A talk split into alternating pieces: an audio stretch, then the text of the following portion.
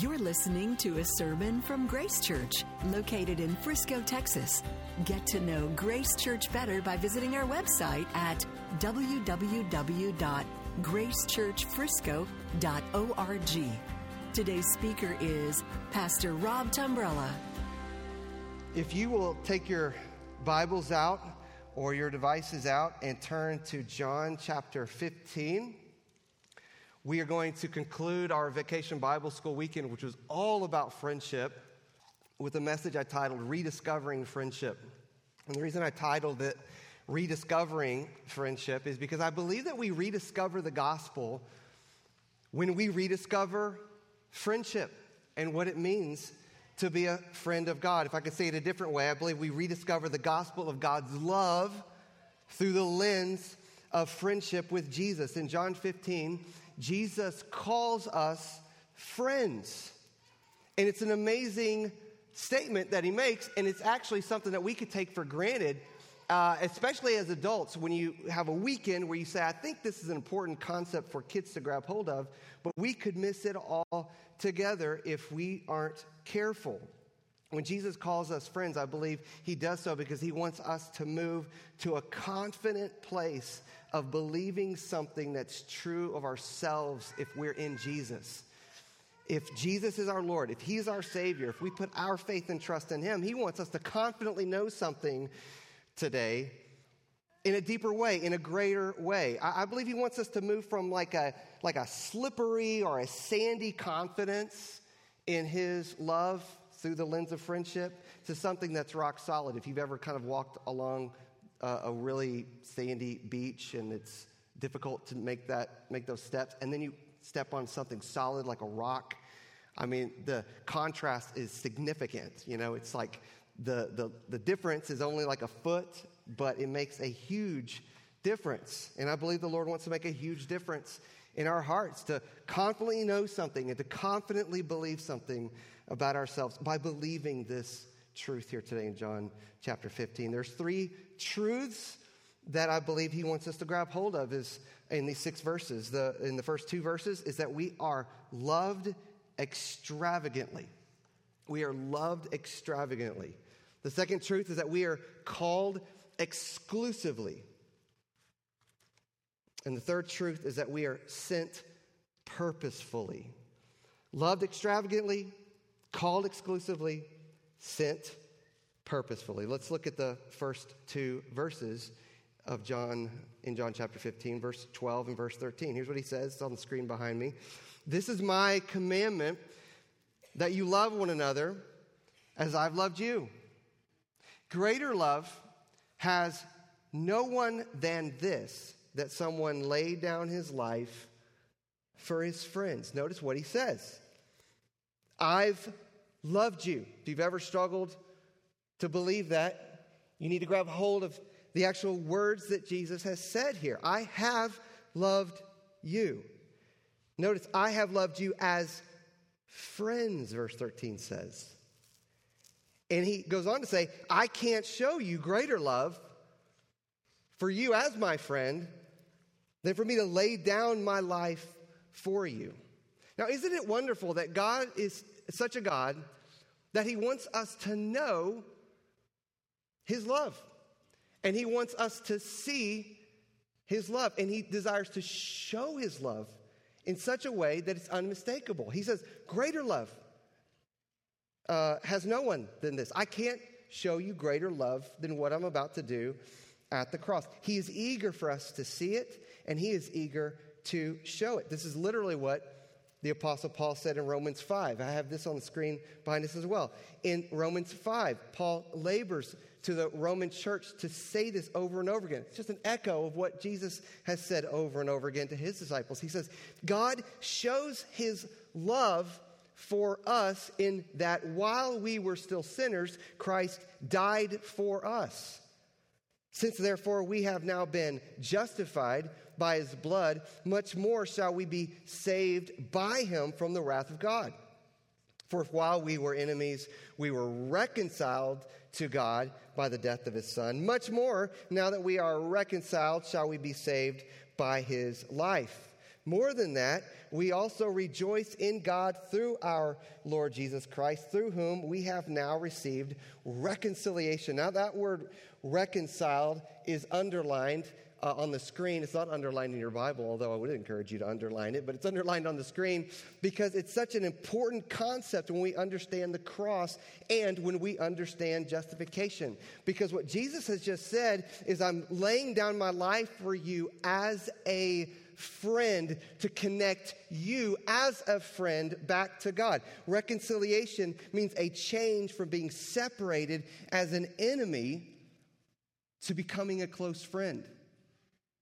It's a radical shift. It's a radical change. That's what reconciliation means. It means friendship when you were an enemy. And the way that happens is that we're justified. You see verse 9? Therefore, we have now been justified.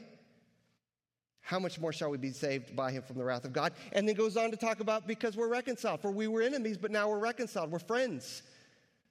We are reconciled. And then goes on to say we've received reconciliation. He'll go on to say in, in other places of the Bible, we've been given the ministry now of reconciliation. We've not been given the ministry of justification, but we've been given the ministry to join him in helping enemies of God become friends of God. Now that's those are important distinctions. Justification is a change from a legal standing with God. It means that we are forgiven, made righteous, declared so by God. Reconciliation is the warm language of relationship and friendship. It's, it's where, through justification, enemies become close friends. It's the same word that Paul uses when he says to two spouses who are legally married in 1 Corinthians 7 to get back together and be reconciled based on their, their legal standing, that they've already been legally married, to be reconciled. So you could, you could say, you know, I'm a gospel centered person because I believe that Jesus died for sinners, and you would be right in saying Jesus died for sinners. But it's incomplete. You could say, well, okay, fine. Uh, Jesus died and rose for sinners, and you'd be right. But it would be incomplete. You could say, well, now Jesus died and rose for sinners so that we could be forgiven of our sins, and you would be right. And still incomplete. Because Jesus died and rose for sinners so that we could be forgiven to bring us back into a relationship of love with God and life through the Spirit. And we need all of that if we, you know, want to grab hold of the idea that we are a gospel people, gospel centered people, because we've got to grab hold of friendship and reconciliation with God. Last year, we, uh, as a pastoral team, read through a book called Made for Friendship by Drew Hunter. And uh, I mean, a couple quotes I'm going to use in today's message comes from that book. Here's the first one. He says this He says, The cross shows us how bad we are. We deserve that. But it also shows us just how much God loves us. This is the truth at the center of the universe. God wanted us to become his friends more than he wanted his son to avoid hell. Now he's talking about the hell of the cross there. More than he wanted his son to avoid the cross. The central message of the New Testament is reconciliation through justification because of substitution. God made us his friends, reconciliation, by not counting our sins against us, justification, because Jesus died for us, substitution. God saves us to befriend us. Christians love the truth of our justification in Christ, but we treasure this because it brings us to God. And it's not that God has justified us, so now he's stuck with us. Our friendship is his idea. He decisively justifies us because he decidedly wants us. As Puritan Walter Marshall put it, justification is God's way of taking you into friendship with himself. That's what reconciliation means. It's being brought back into relationship with God, friendship with God. There is no other world religion that offers anything close to that concept. It is uniquely Christian because it is the gospel. And Jesus told stories over and over again to stretch our imagination on this. And I want to invite you to stretch your imagination like he stretched his disciples' imagination in Luke when he told these stories over. He told the same story like three times, and he said it, stacked these stories on top of each other because it take, that's what it takes for us. It takes like multiple stories. We're dense. It's difficult for us to grasp. And so he, he does this. He says, okay, imagine it like this. Imagine reconciliation like this. You know, a shepherd leaves the 99 in the open country, goes after the one who's lost until he finds it. And when he finds it, he lays it on its shoulder and he rejoices. And when he comes home, he calls together his friends and his neighbors and he says, Rejoice, I found my sheep that was lost. And he says, Just so I tell you, there's more joy in heaven over one sinner who repents over the 99 people who don't think they need any repentance. He says, It's like that. That's what reconciliation is like. And with them just kind of listening, he says, Okay, let me give you another story. It's like this a person loses a coin. Modern day translation loses a Bitcoin. Can't find it. Don't, don't know how to access it. Does not the person light a lamp and sweep the house and seek it until she diligently finds it? The only, the only thing I have close to this is when one of my kids says, I, I can't find my phone, Dad. I'm like, sweep the house. It's somewhere in the house. I can't find my beats. Sweep the house. We're finding those little expensive things. They're here somewhere. Well, he says she sweeps the house, and when she's found it, she calls together her friends and neighbors and says, Rejoice with me. I found the coin that I lost. Just so I tell you, there's joy before the angels of God over one sinner who repents. And he says, Okay, you got that in your head? Let me tell you another story. Let me give you another one. Same idea. Another story. He says, uh, uh, Imagine, you know, a son comes to a father and he says, Father, give me the share of all the property that's coming to me when you die, and we'll separate the relationship right now, and I'll go my way. And the father does it. He divides the property between them. And not many days later, uh, the son gathered all he had, took a journey into a far country and squandered his property, it says, Jesus says, in reckless living. You know the story? It's the prodigal son. That's what reckless means. It means extravagant. It's the prodigal expression of everything that he should not have done with what the father gave. He spends everything. There's a severe famine that arises in the country. He gets in need. He hires himself out uh, as a slave to these people. He gets so hungry, he's being he's able he's longing to be fed with the pods that the pigs ate. No one gave him anything. The money ran out for him, and the money always runs out. And uh, we're told Jesus says he came to himself, and when he did, he says, "How many of my father's hired servants?" have more than enough bread. And I'm about to die here of hunger. He says, Here's what I'm going to do I'm going to rise to my father and I'm going to say, Father, I've sinned against heaven and before you. I'm no longer worthy to be called your son. Treat me as one of your hired servants. I've lost the status of a son. So just treat me as a servant. That's, that, I'm okay with being a servant. Maybe he'll take me back. Jesus says, then he arose and he came to his father.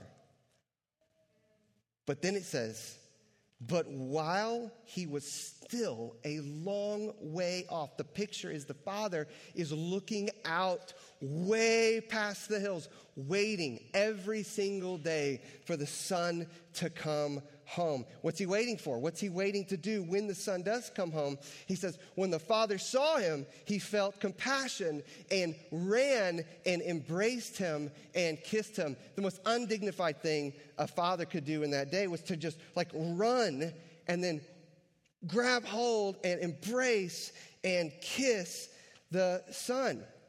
And Jesus says, Then the son says, Father, I've sinned against heaven and before you. I'm no longer worthy to be called your son. What are you doing? But the father says, Stop. Quickly get the best robe for him, put it on him, put a ring on his hands and shoes on his feet. Bring the fattened calf and kill it. Let us eat and celebrate. Here's why he says it For my son was dead and is alive. He was lost and he's found. He says, They begin to celebrate. Jesus says they begin to celebrate. They have a party. They start to they start to have a good time and the music starts to get loud and then the older son tries to turn the volume down and says, "Now wait a second. Uh, I, I, I, I don't understand all of this. Why all the festivities?" And and the father rebukes him and says, I've always been with you, and you've always been with me. You may not have re- recognized that I've always been here, but all that I have is mine, is yours. It always has been. But it's fitting to celebrate and be glad, for your brother was dead and is alive, and he was lost and he's found. The party's not going to stop. Uh, the music's not going to get turned down at all. And that's how Jesus says God loves us.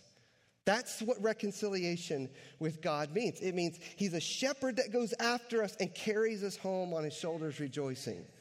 He's a person relentlessly, stubbornly pursuing us until he's found what's been lost. He's a father restlessly waiting for us to come home to him. And when we come home, he doesn't react the way we react. He's not the shepherd that says, I told you not to wander off. Didn't I say that? He's not the parent that says, I told you your beats were in the house. He's not the father that says, I knew you'd be back. Let me pull you aside. See, I knew. I knew you'd be back. Doesn't do that.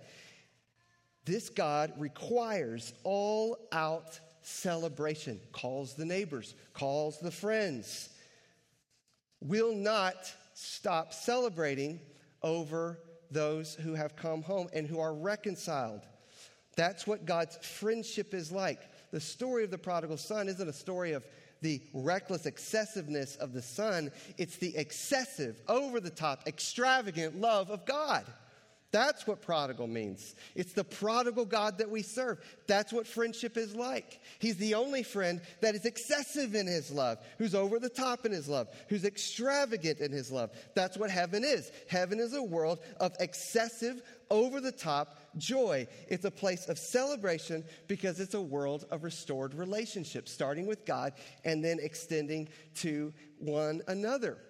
Let me tell you something right now. You know, the, the loudest, most joyful music right now is playing in heaven right now because of restored relationships. You may not be able to hear the music because it's being drowned out by a whole lot of stuff in our lives, but it's playing right now. And every time a sinner repents, every single time that music gets louder, it got louder today.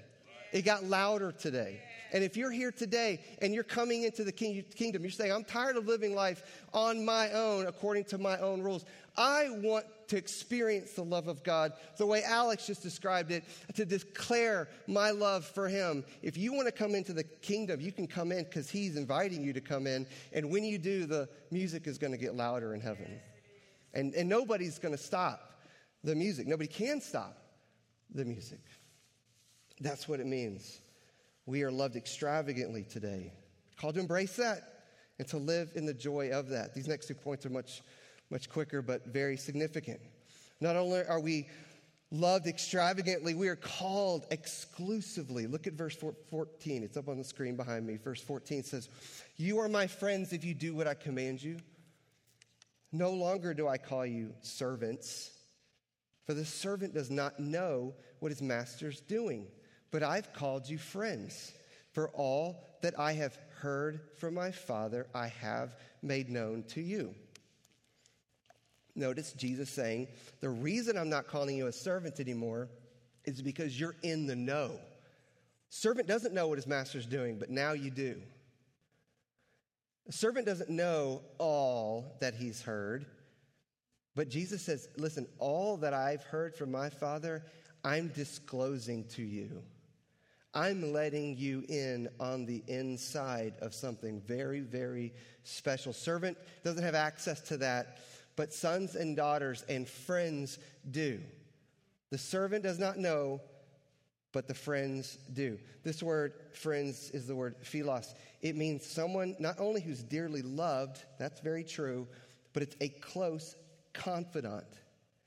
It's someone you would be willing to share your heart with, even your deepest secrets with. You want to know who your friends are? It's, it's really not hard to figure out. It's the people who you would consider a confidant, that you would share your heart with, share your deepest secrets with. That's why we don't have, you know, 500 deep, close friends. We shouldn't. We can't, we can't maintain that.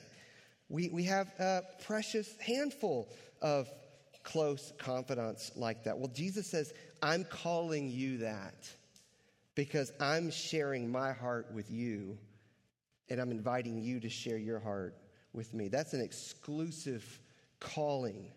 That's what disciples are exclusively called into relationship with Him.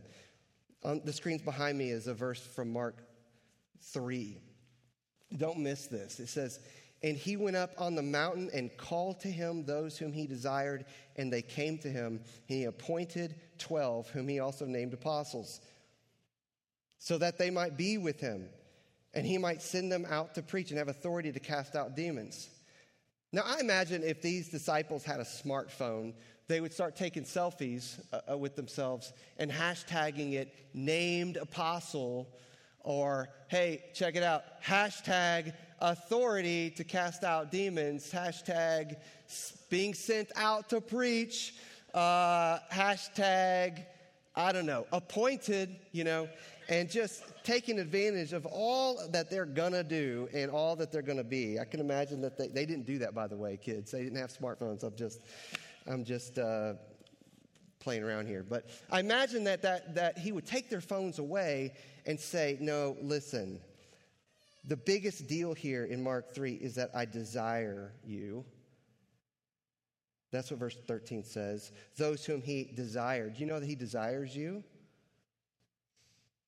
Desire means I want to be in a relationship with you. He desires you. And in case you could easily miss that. Verse 14, he appointed 12. What did he appoint them to before he sends them out that they might preach and have authority to cast out demons, which is a big deal to me. Like, authority to cast out demons is really, really big. But what did he first appoint them to? Verse 14 says, so that they might be with him. This is where the power is found. This is where mission is found. Mission is rooted in reconciliation. It never moves beyond friendship with God. It never moves beyond knowing God in a friend exclusive way. In John 17, he prayed this. He says, This is eternal life that they may know you, the only true God, and Jesus Christ, whom you have sent. Eternal life is knowing Jesus as a friend and him knowing you. I was watching this clip the other day of, a, of paparazzi following around Justin Bieber, okay? And this Justin Bieber is taking a walk, and this paparazzi guy is just taking like a thousand pictures, just and he's just walking up down the sidewalk. It's I'm like, if you think you got it, I think you got the picture, right? And he just keeps on taking this picture, and then he goes for a walk, and then he comes back, and I think I guess he just abandoned the idea of, of, of going for a walk. And um, this this guy on the camera, it's all on film, is he keep, he starts asking, talking to Justin Bieber like they're friends. He's like, "Hey, hey, uh, hey, hey, Justin, how you doing, buddy? Hey, man, hey, how was hiking? How was hiking, buddy? How, how was it? How, how was it? Did you have a good time? Was it good? How was hiking, buddy? And then he's trying to get into his car and he's like, hey, hey, Justin, how you like your new truck? Hey, man. Hey, Justin, how you like your new truck? Finally, he just had enough and he's like, uh, bro, you know, shut up, is basically what he said. Uh, sorry, parents. Uh, that's what he said. Shut up. He says, uh, I just came back from a hike. You don't want to chat like we're boys. It's like, we're not friends. He just states the obvious to this paparazzi. He doesn't even phase. The guy's just like, oh, sorry, sorry, man. Hey, I like your hat, though. It's like, come on, man. You're not friends. You might be a fan, but you're not a friend. And a fan is not the same thing as a friend. Jesus gave strong warnings to assume friendship when you're just a fan. He said, uh, he said this there's going to be people one day that say, Lord, did we not prophesy in your name? Didn't we cast out demons in your name? Didn't we do many mighty works in your name? We, we used your name a lot. And then Jesus says, I will declare to them, I never knew you. You were a fan, but you weren't a friend. You could say, well, how do I know if I'm a friend and not a fan? Well, look at verse 14. Let's put verse 14 back up there. He says, You're my friends if you do what I command you. If you hear my words, I'm disclosing myself. I'm disclosing my heart to you. And if you'll lean into my words and simply do what I command, you can have confidence that you're a friend. Well, what does he command? Well, if you just scroll back up to John 15 at the beginning, he says, This is my command that you abide in me and I in you. As the branch cannot bear fruit by itself unless it abides in the vine, neither can you unless you abide in me. For apart from me, you can do nothing. Come to me, rest in me, the way a, a tiny little branch has no life unless it totally trusts the vine. He says, That's, that's, that's what you're commanded to do. That's what friendship is. And that's how you can have confidence that you're in Christ, is if you do that. We saw last week, Matthew 11, Jesus says, Here's my command come to me. Come to me, all who labor and are heavy laden. Yes, that means tired from our, our all of our activities, but it means the religiously tired. You're trying to get acceptance with God based off your work, your performance. He says, Stop all that and come to me, all who labor and heavy laden, and I'll give you rest. Take my yoke upon you. Learn from me. Exchange something here. That's what friends do. He says, I'm, I'm going to exchange something in this exclusive, reconciled relationship. I'm gentle. I'm lowly in heart. You're going to find rest for your souls if you come to me. And here's a promise if you come to him, he will never cast you out. That's a promise for somebody who's never come. If God's calling you to come for the very first time, you need to know if you do, He's not going to cast you out. And if you came a while back and it's been a little while, and you're worried that he's going to cast you out, Jesus says, I'll never cast you out if you come to me for rest. If you come to me for life and sustenance and friendship and reconciliation, I will not cast you out. That invitation is to everyone, and it's an invitation for every day. So we're called exclusively. Let's rejoice in that.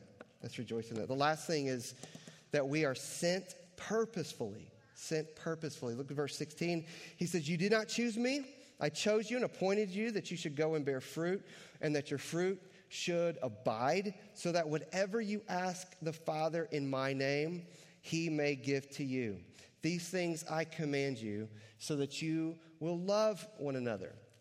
This is really important. Now, I could really end the sermon altogether here by just saying Jesus gives us a mission to go and bear fruit, and notice your fruit should abide and remain. And that'd be super hopeful because we do a lot of things in our lives that don't remain. Jesus says, if you go and bear fruit in the kingdom, your fruit's going to abide forever. I mean, he even made a statement like this. He says, Whoever gives one of these little ones, he's talking about kids, even a cup of cold water because he's a disciple, truly I say to you, he will by no means lose his reward.